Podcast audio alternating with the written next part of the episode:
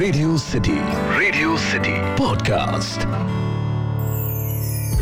Radio City पर कहानी पौराणिक भारत की। क्या आप जानते हैं कि भगवान विष्णु ने घोड़े का सर क्यों धारण किया था?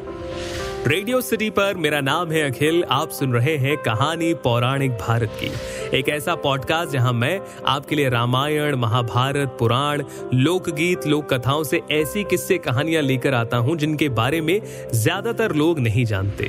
जैसे ये बात हम सभी जानते हैं कि जब जब देवताओं और मनुष्यों पर कोई कष्ट आया और वो विष्णु जी के पास गए तो उन्होंने उनकी मदद की।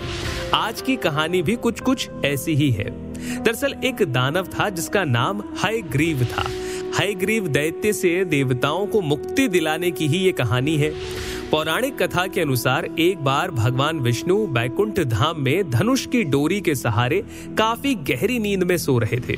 उसी समय स्वर्गलोक में हाईग्रीव नामक दैत्य ने अपनी सेना के साथ आतंक मचा दिया। देवता उससे लड़कर हार गए, तब वो ब्रह्मा जी के पास पहुँचे। ब्रह्मा जी ने कहा, कि आप श्री हरि विष्णु जी के पास जाइए।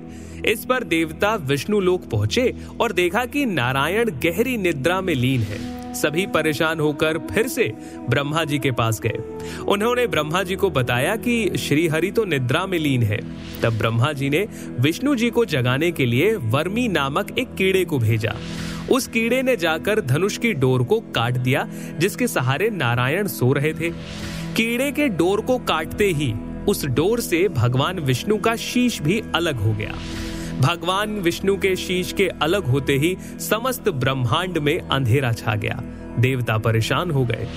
सब लोग ये सोचने लगे कि अब क्या होगा।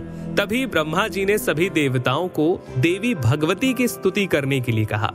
माँ प्रसन्न हुई और देवताओं को दर्शन देकर बताया कि ये सब कुछ दैत्य हयग्रीव के वध के लिए ही हुआ है। उन्होंने बताया कि अश्वमुखी हाईग्रीव ने तपस्या करके ये वरदान लिया था कि कोई अश्वमुखी मनुष्य ही उसे मार सके। इसीलिए श्री हरि विष्णु ने अपना रूप छोड़ा, घोड़े का सिर धारण किया और दैत्य हाईग्रीव का संहार किया।